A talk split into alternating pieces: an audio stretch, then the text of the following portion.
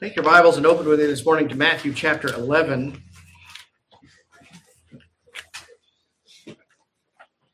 Before we do get into the text this morning, I sent out an email, but also just want to remind, in case you didn't see the email, just want to remind the church as we continue to pray for Billy and Natalie and Gracie and Noah and Benjamin. The situation in Haiti is really insane uh, the danger, the things that are happening between the police and the gangs, uh, people now being tracked down and kidnapped from hotels. Um, they can't travel anywhere. It's simply not safe to go anywhere. Uh, he uh, Billy received word this week that actually Haiti is formally now requesting military intervention from the United States. It's so bad. But the first step for that to happen means that the United States will first evacuate all of their people from the embassy and close the embassy in Haiti. Billy has an interview this Wednesday for the religious visa again with more documentation, more things to present if we can get them to look at it to approve or disapprove. But the embassy has to be open for him to have the interview. So I've called for a day of corporate prayer and fasting this Tuesday. Not that we fast to twist God's arm, but that we take that time that we would be nourishing ourselves and instead spend it in prayer and in the Word for this situation. To pray for safety. This has to be something God does. We don't even have a way to get them out of the hotel to somewhere else. The roads are blocked, they can't go anywhere unless God opens the door, they're there for who knows how long. So please join me in praying, especially on Tuesday for the interview, on Wednesday for the interview to happen. Everything else has been approved as we've prayed and worked through this process with the government. Every door has finally, eventually been opened except this one. And it very seriously comes down to one person's decision in the embassy in Haiti. So pray that that person is there and that God moves that heart to say yes so that Billy and Natalie can come back home. When they are back home, by the way, we we've got opportunity and efforts that we can expend now to minister to some of the orphanages and churches that are in Haiti even still that are stuck there and have absolutely no way of going anywhere or doing anything to the point that fuel is running out, food is running out, and now we're talking about massive military intervention to try to bring stability to the country. So do be praying. Do, if you can, if you're able, if you're willing, fast with us this week as we seek the Lord in that matter. This morning, as we continue in Matthew in our series, The Gospel of the Kingdom, looking at Matthew 11, verses 7 through 19, and we are looking at John the Baptist. We were introduced to some doubts that he had last week. In fact, we saw in the first six verses, John sent two of his disciples to Jesus to ask if he was the one. Are you the expected one, the coming one? Of course, a title for the Messiah. He was having doubts while he was in prison and he wanted to know. The question was, do we look for another? Jesus responded to John by sending a message back tell him what you see that I'm doing, and listed what he was doing that was in line with what it meant to be fulfilling the prophecies of being the Messiah. Really, really, what Jesus says was, Yes, I am the expected one. Don't stumble over that truth. John had expectations, things that he wanted the Messiah to do, that Jesus wasn't fulfilling all of them. So there were questions. Well, after Jesus sends word back to John, Jesus follows up by telling us about John. Now he addresses his disciples and the crowd and defends John in spite of his doubts and points us to the prophets and to the one here who, as a prophet, was prophesied to be the messenger preparing the way for the Messiah. Jesus not only confirms who he is, he confirms who John is because John's message was to confirm who he is. So John said, Are you the one? And Jesus says, Yes, I'm the one. And you were sent to confirm I'm the one. I'm the one, and you're the one to tell them I'm the one. So tell them I'm the one. A message of encouragement, as he talks about John coming in the spirit and the power of Elijah.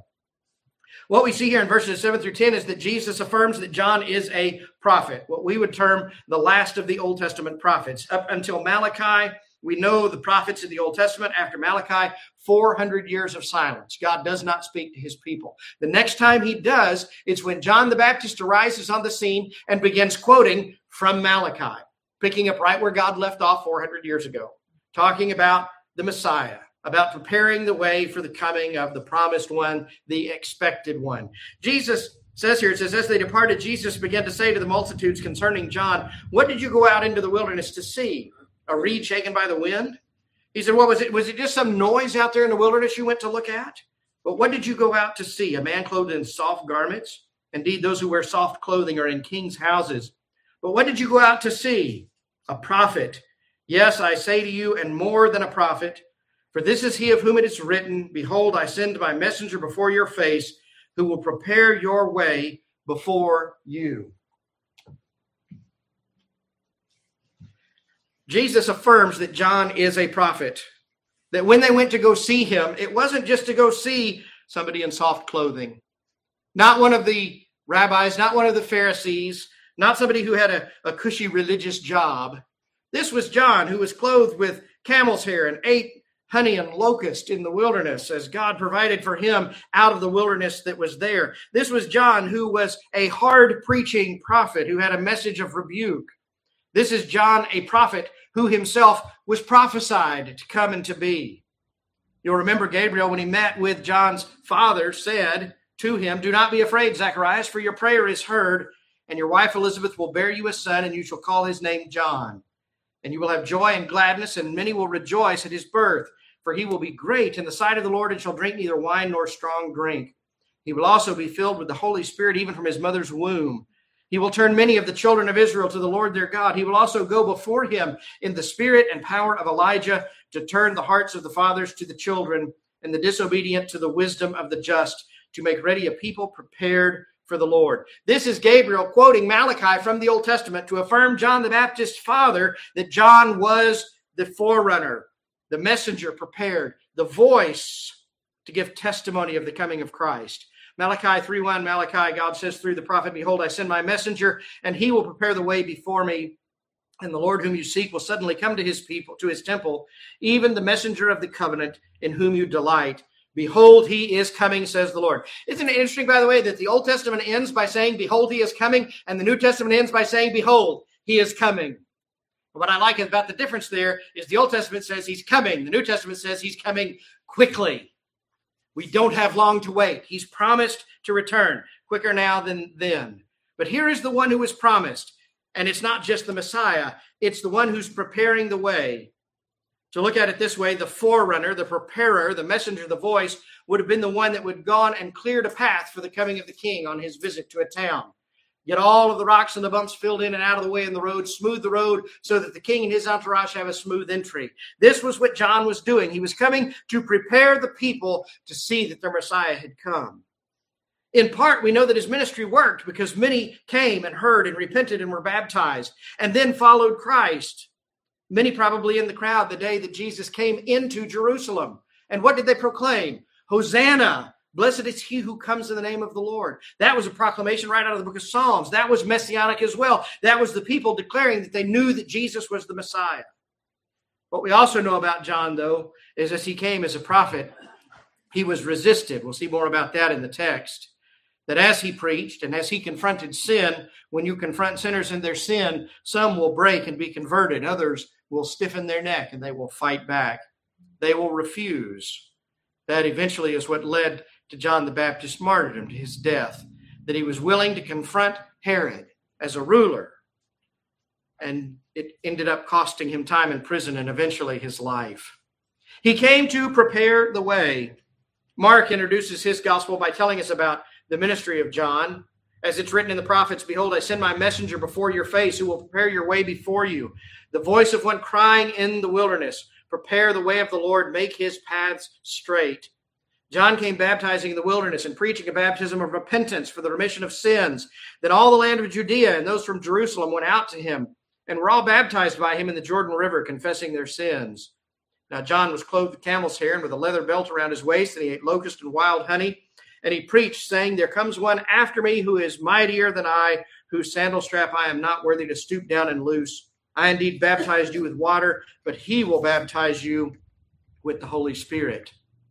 This was John, prophesied, coming to prepare the way of the Lord.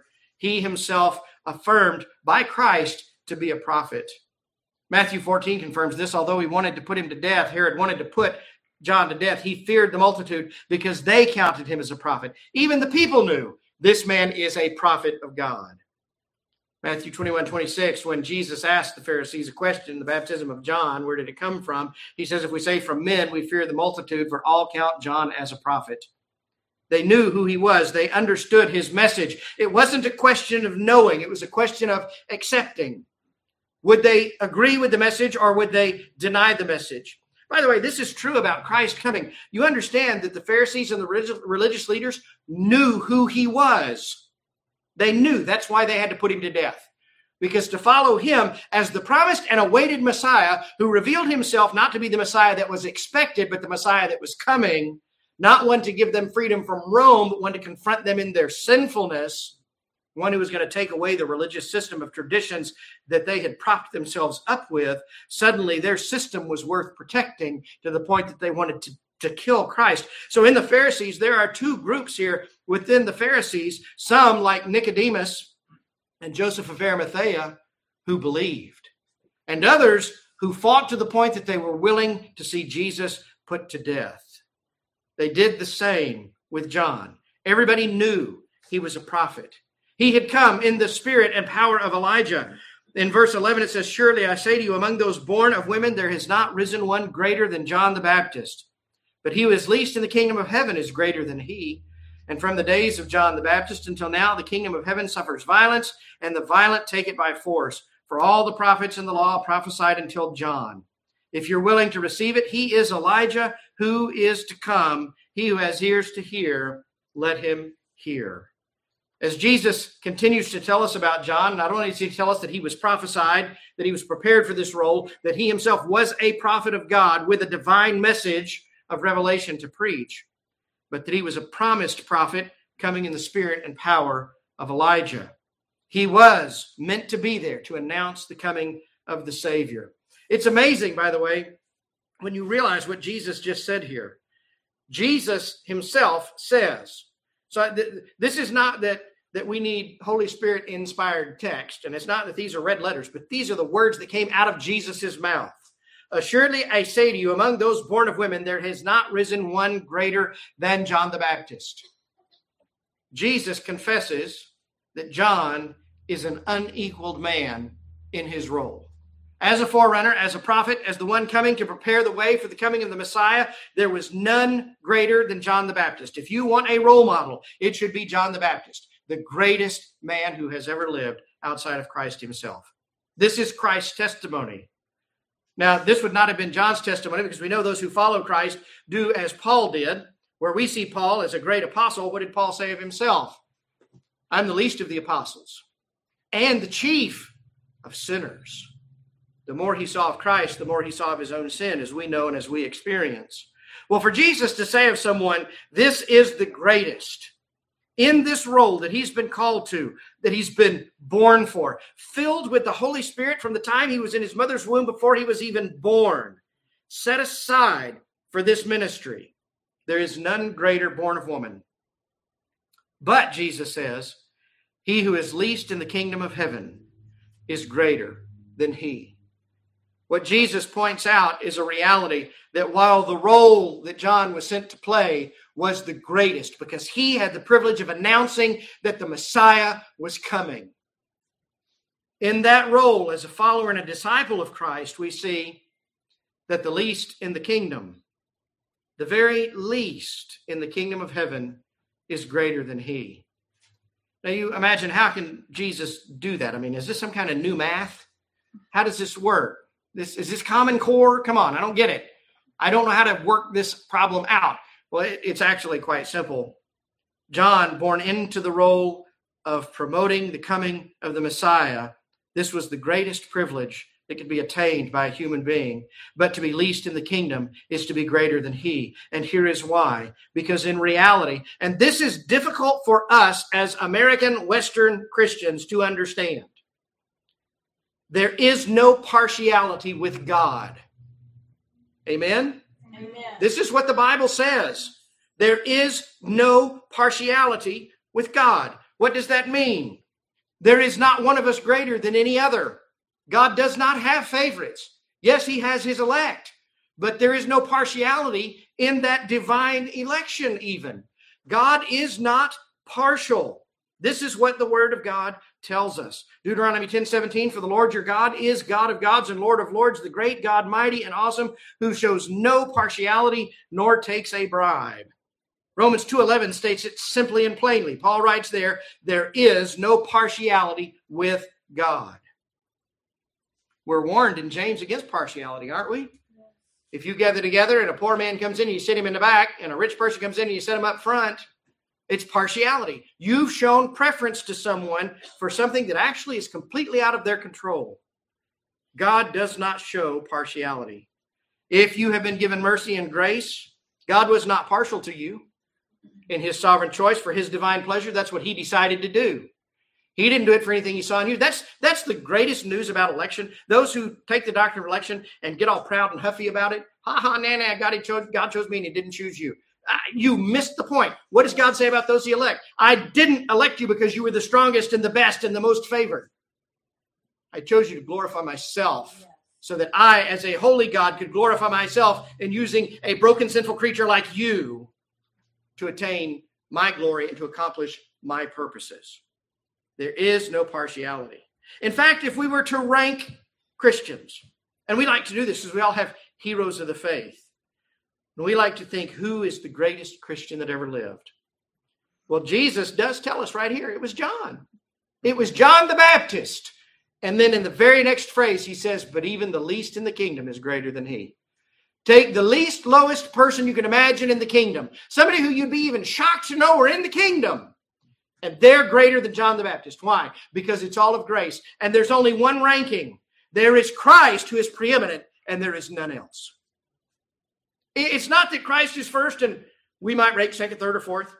I found it funny. I actually heard somebody talking uh, this week about a sports deal, and I was shocked. Do you know? And I, I'll, I'll date myself here. When we used to compete in sports, some people won and some people lost. And if you won and you got a blue ribbon, that was first place. If you got a red ribbon, that was second place. And if you got a yellow or a green ribbon, that was third place. Sometimes you'd only get first place and runner up. After third or fourth place, there were no more ribbons. There was no more ranking. I found out that on a baseball team this last week, 20 ribbons were given. 20 ribbons. Uh, did the manager, did the water boy, did the bat boy, did they all get ribbons too? Everybody who showed up on that field that day got a ribbon, and they were all the same color. Mm-hmm. There's only two rankings. Christ is first, and that doesn't mean we're second. That means we're nothing. That's what the Bible says, isn't it? He says, without me, you can do nothing. Without him, we're nothing. We have nothing. We can accomplish nothing. We don't even want to. Christ is preeminent. And this is his point to say John the Baptist is the greatest and unequaled man in his role. But if you would strive to just be the least in the kingdom, and by the way, how is it that you become the greatest in the kingdom? By being the least. God's economy is backwards, it is almost un American. You want to win, lose. You want to live, die. You want to get, give. You want to see your needs met, serve and be poured out, sacrifice. This is the paradox of discipleship that the greatest is overshadowed by the least because Christ is preeminent. Colossians 1:18 says he is the head of the body, the church, who is the beginning, the firstborn from the dead, that in all things he may have the preeminence. It is all about Christ taught this morning in Sunday school, the spiritual power that we have to see the church grow in maturity. It comes from Christ, it is by Christ, and it is for Christ. It's not from us, It's not to us, it's not for us, it's for Him. We are His, and He is preeminent. This, this, this preaching of Christ in Matthew 11 is a death knell to the self esteem gospel that you have to remember who you are and how great you are and how wonderful you are and how much God loves you. I want you to remember that God loves you, but I want you to remember God loves you so that then you will be amazed that a holy God could love a sinful creature like us. That he could stoop to demonstrate love for us. He can only do it through Christ. Christ is proof of his love for us. As we look at the kingdom, then, and as we look at John's role in it, when John came. He says here in verse 12, from the days of John the Baptist until now, the kingdom of heaven suffers violence, and the violent take it by force. The, this phrase has, has two meanings. It's a double meaning. It's actually, the tense is kind of hard to tell. It can be one of either one and both work. When you look at this, the kingdom of heaven suffers violence, and the violent take it by force. The, the negative is when John came and started to preach, there was refusal and pushback the Pharisees immediately began plotting against him, just like they plotted against Jesus. They couldn't stand his message. They did not want the Messiah to come because it was going to shake their little racket and they weren't going to be able to do what they wanted to do. So they began to be violent. They began to persecute. They began to imprison and began to kill the followers of Christ. But the phrase then says, and the violent take it by force. And this can mean one of two things. It means the violent and the wicked take it. They take the lives of those who are in the kingdom and in the church. But because of the, the, the lack of clarity on the tense, and I think it's intentional on Matthew's part by the Holy Spirit to write it this way, the violent take it by force also means that there are those taking the kingdom, as in taking hold of it violently. And this is a picture of someone rushing madly into the kingdom because they can't live without it. This points to the parable of the pearl of great price and the hidden treasure. I found something and I have to have it, so I'm going to sell everything else so that I can get it. I'm going to do whatever it takes to get a hold of that gospel, to get a hold of that Christ. I'm going to violently rush after it and chase it. And we know that we can only do that when Christ is, we're being drawn to him by the Spirit as the Spirit draws us, there comes a point in our life when we're no longer running from Christ, but we repent of our sin and we believe Him and we run to Him. The rest of our Christian life then is to be us running to Jesus, pursuing Him. So, yes, the kingdom of heaven suffers violence. It suffers violence at the hands of persecutors, it suffers violence at the hands of death. We will, if Jesus does not come back, we will all die. But As we said again in Sunday school this morning, the truth is, if you're in Christ, you died 2,000 years ago. You have nothing to fear.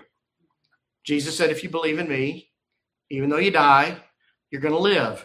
Death is defeated. So, yes, there is violence against the kingdom of God. In fact, I would say that if there's not violence against it, it's because it's not the kingdom of God. I think we have a church in America that wants to be pally pally, friendly, friendly, friendly with the world to the point now where we've been told that we need to gain the world's favor so that we might win them to Christ. If you gain the world's favor, you are an enemy of God. That's the book of James. That's not me. That's the book of James. Friendship with the world is enmity with God. We don't win people by gaining their favor. We win them, by the way, when you go fishing do you think the fish appreciates that underneath that wiggly worm is a hook with a barb?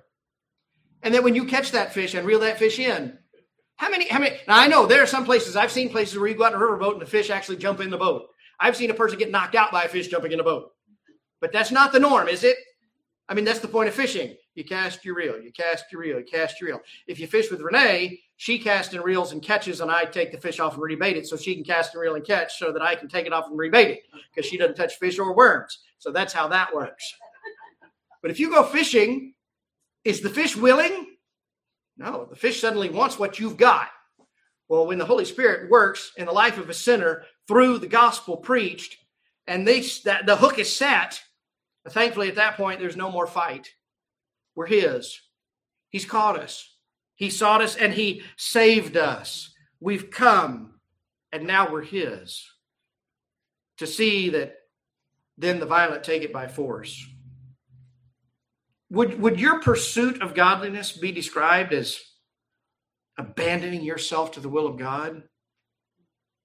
Would it be described by some more modern mature believers as a little frenetic and crazy?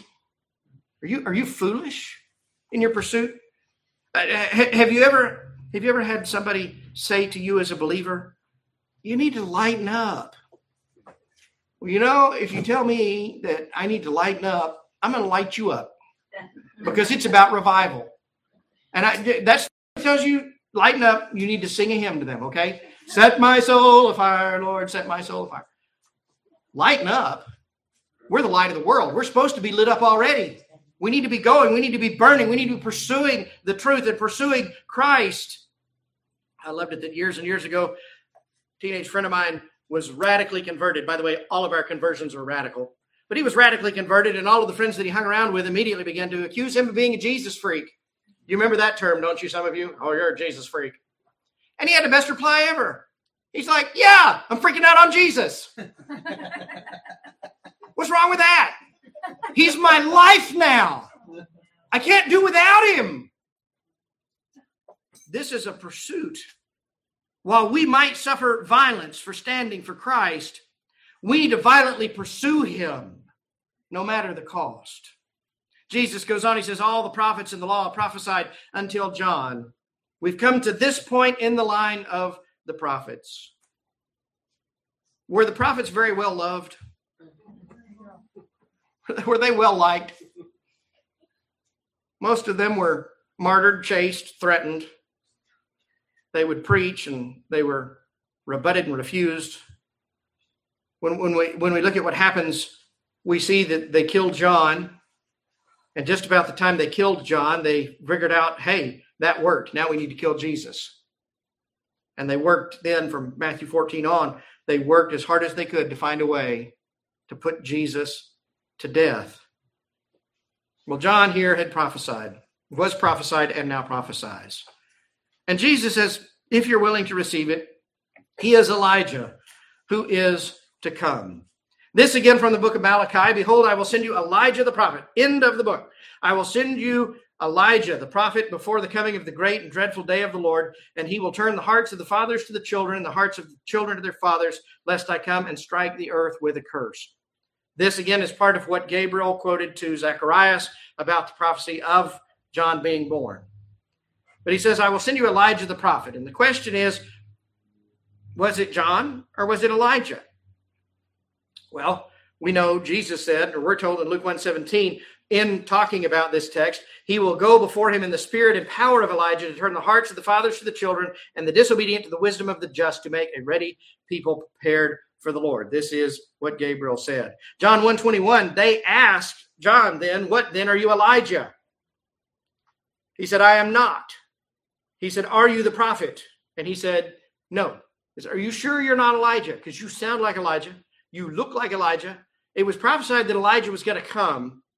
And what we realize there is what Gabriel did say. It wasn't that Elijah was going to come back and be here, it's that there was going to be one in the spirit and power of Elijah with the same kind of anointing I did a whole sermon series on that several years ago, in fact. You can look that up online to look at what it meant that John came in the spirit and power of Elijah. But Jesus says, if you're willing to receive it, he is Elijah. He said, look, and he t- says in verse 15, he who has ears to hear, let him hear. Understand what the word of God is saying. The word of God is not saying, yes, Elijah has to physically come before the Messiah can be born. But one in the spirit and power of Elijah has come. I, I do have to wonder, by the way, if, if Malachi in his prophecy saw the first coming and the second coming. Because we do know, by the way, what happens just before the second coming. Two prophets show up and preach and are killed and then resurrected. And, and there's speculation. Who, who, who are they? I don't have any problem thinking that Malachi might have seen just a little further ahead than he thought he was seeing ahead and one like in the spirit and power of Elijah came for the first coming, and maybe it's going to be actually Elijah for the second. It just makes sense to me biblically that Elijah and Enoch are coming back. Why else would God take them? Because it is appointed unto men once to die. They're the only two that haven't died. Well, guess what happens in the book of Revelation? They die. Uh, well, the truth is, there are going to be some of us who don't die. Those who are alive and remain when he comes. But here, Enoch and Elijah, possibly being those who are coming to preach, to proclaim, I, I, I say then, you don't need to watch for the Antichrist. Do what the Old Testament says to do. Watch for Elijah. Watch for the prophet who's going to come. If you have ears to hear, let him hear. But then Jesus asked a question To what shall I liken this generation? He looks at this crowd, at this multitude, at the people whom John was preaching to and had preached to, and many of them in the crowd, I'm sure, he had baptized. Now he's in prison and he's suffering doubts. So Jesus affirms him and his ministry and his calling and his purpose and his preparation. And then he says to the crowd, What am I going to liken you to? It's like children sitting in the marketplace and calling to their companions and saying, We played the flute for you and you did not dance. We mourned to you and you did not lament. Jesus, as he looks at the crowd, he, he says, You're playing games. You're just playing games. Two games here, by the way, that would happen. Kids would get together. Uh, John MacArthur explains this really well. On the two market days, when people would come into the market, that was the day that the Pharisees made themselves look like they had been fasting. That's when the Pharisees went goth. I didn't eat a meal. Oh, look, I'm shrinking away to nothing. I'm pale. Oh. All to be seen by men. Well, when the parents were all doing their shopping, the kids were playing. And, and kids, as they do, play games, imitating what they see in their parents' life. The two biggest things societally that would have happened in this day and time were weddings and funerals. And so they're talking about a game here. We played the flute and you didn't dance. Like we, we, we played wedding. And uh, I, I know as a little boy in Sunday school, I was told we were going to play house. And I thought, oh, do I get to be the husband? And the answer was no, you're the dog. That's how we played house. Well, kids play what they know and what they see. So you play a wedding. So we're going to play music. And so everybody's going to dance like you're at a wedding because that's what you saw happen. Or there was the funeral. And you would all get in line and you would march and you would lament. Then in those days, you would weep and wail. So if you can imagine one group of kids dancing hysterically and then the depressed introverts walking in line, mourning and lamenting.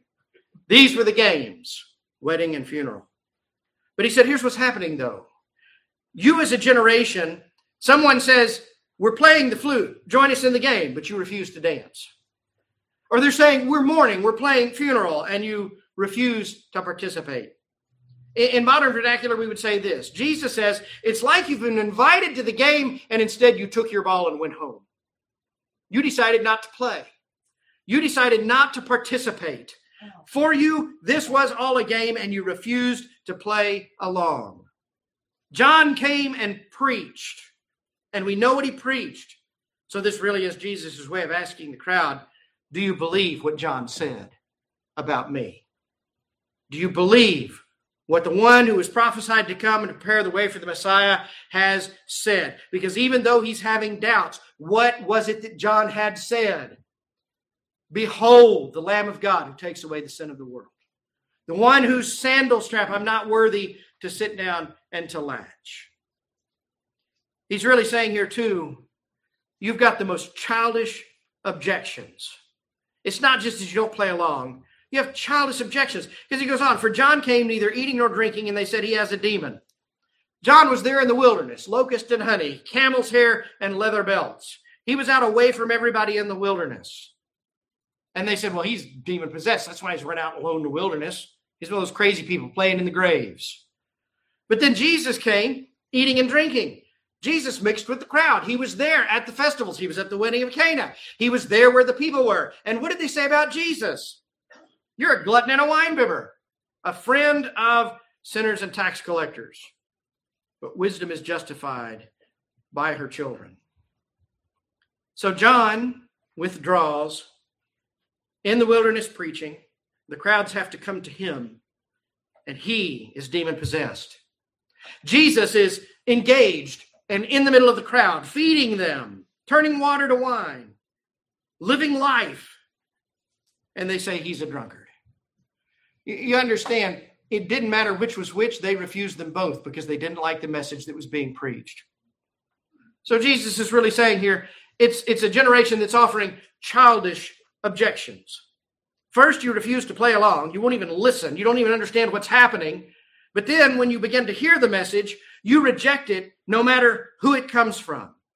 If it's John preaching, repent for the kingdom of heaven is at hand, he's demon possessed. If it's Jesus preaching, repent for the kingdom of heaven is at hand, a drunkard. Either way, that means we don't have to listen to anything they say.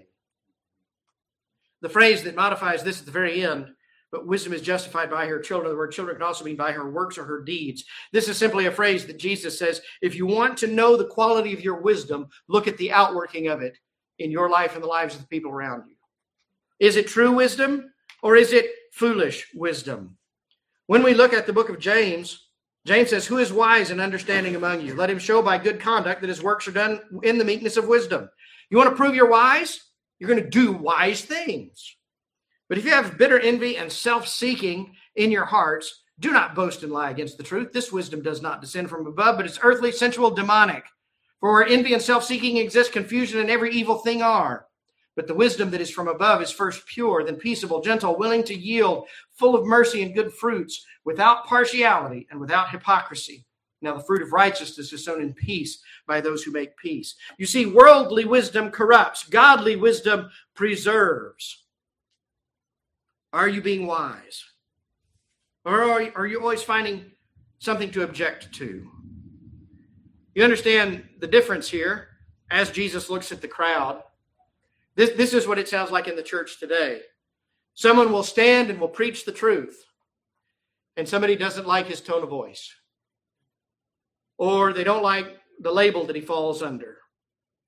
Or it might be a matter of they don't like his preaching style, his personality. Maybe they don't see him using his gifts to the best. Uh, everybody is a critic. Don't believe me? Try being a pastor. As as preachers preach, people become consumers and they either want the message and take the message or they reject the message. And usually the objection is really a silly objection. I just don't like his style. I just don't like the music. I just don't like what they do. I don't like the name that they take. This this is nothing new, by the way, in the church. It happened in the New Testament church, didn't it? It's been declared to me concerning you, Paul says to the Corinthians, by those of Chloe's household, that there are contentions among you. What are they fighting over? Now I say this that each of you says, I am of Paul, I am of Apollos, I am Cephas, I am of Christ.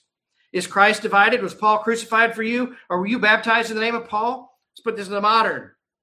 He said, I hear about you, church, and some of you say, I'm of John MacArthur. And some of you say, I'm of R.C. Sproul. And some of you say, I'm of Justin Peterson and you you you draw distinctions and well this is my camp and this is my confession and this is who i line up under. And i don't listen to any of those other guys. And then paul washer says i don't know why you're laughing. I'm talking about you. So so so which camp are you? Well again we go back to the preeminence of christ. It's not about paul or apollos or cephas. It's about christ. Paul says in 1 corinthians 3 therefore let no one boast in men for all things are yours whether paul or apollos or cephas or the world or life or death or things present or things to come. All or your all are yours and you are christ and christ is god's. Don't boast in men. Don't follow men. Follow christ. For paul to say follow me as i follow christ he goes on and really he's he's saying here really just don't take pride in the fact that you're following me because that's what they're doing. Well i'm of paul. Well i'm of calvin well, I'm of Luther.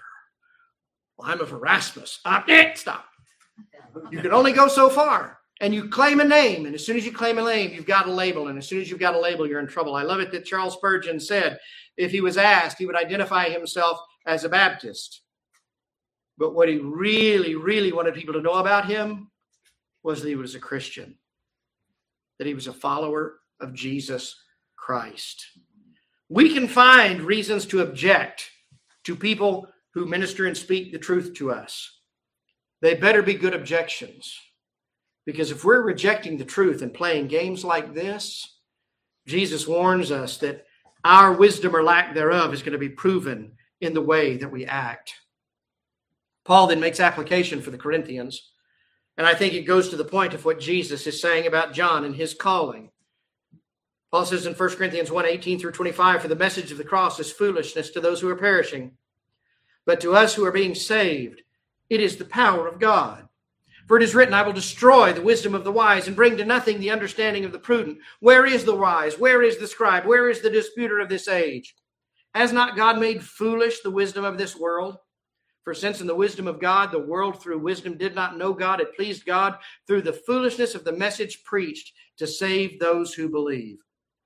For Jews request a sign, Greeks seek after wisdom, but we preach Christ crucified.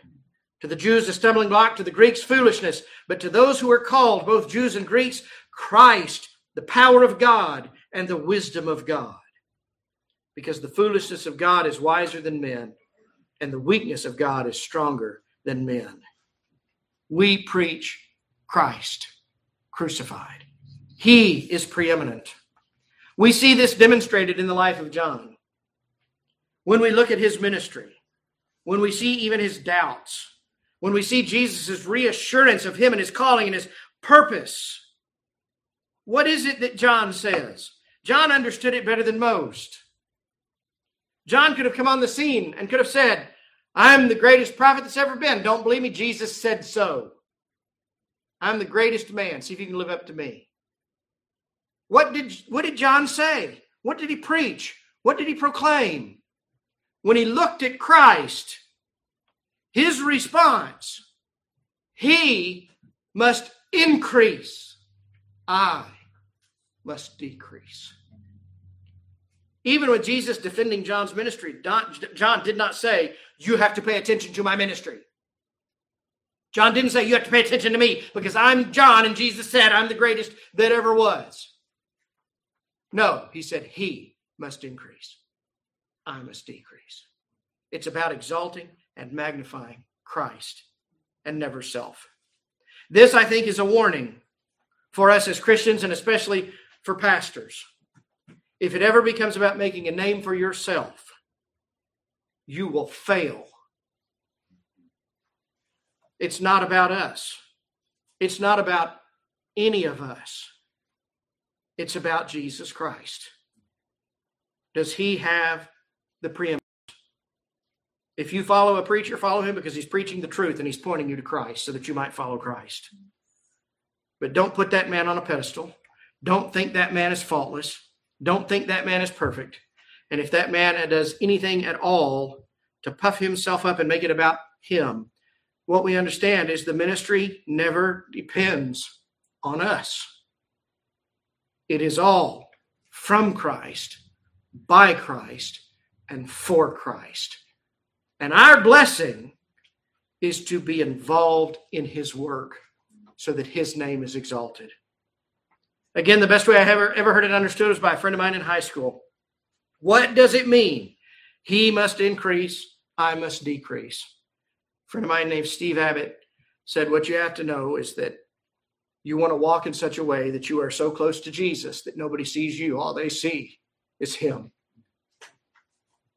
In that way, we pray that he might increase and we would decrease. That, like John, we would get out of the way and point people to the Messiah who has come. Let's pray together. Father, how we thank you for the ministry of John, for his calling, his preparation, the purpose for which he was sent. Father, we find comfort in, in the text this morning to know that the one who was the greatest born of woman had doubts. Even in his ministry and calling, he had doubts. But we thank you for your assurance of him and his message to remind us that what he said is true. Behold the Lamb of God who has come to take away the sin of the world. And to remind us that you must increase and we must decrease. Father, I pray you to remind us this, this is one of the keys to our walking in victory. It's to die to self completely so that our will is yours, so that we're wanting to do and doing what you have said and expressed in your word you want us to do. Not out of a sense of duty or earning grace, but out of a sense of being obedient because we love you, striving to please you, pursuing you violently, no matter what the people around us think, to pursue God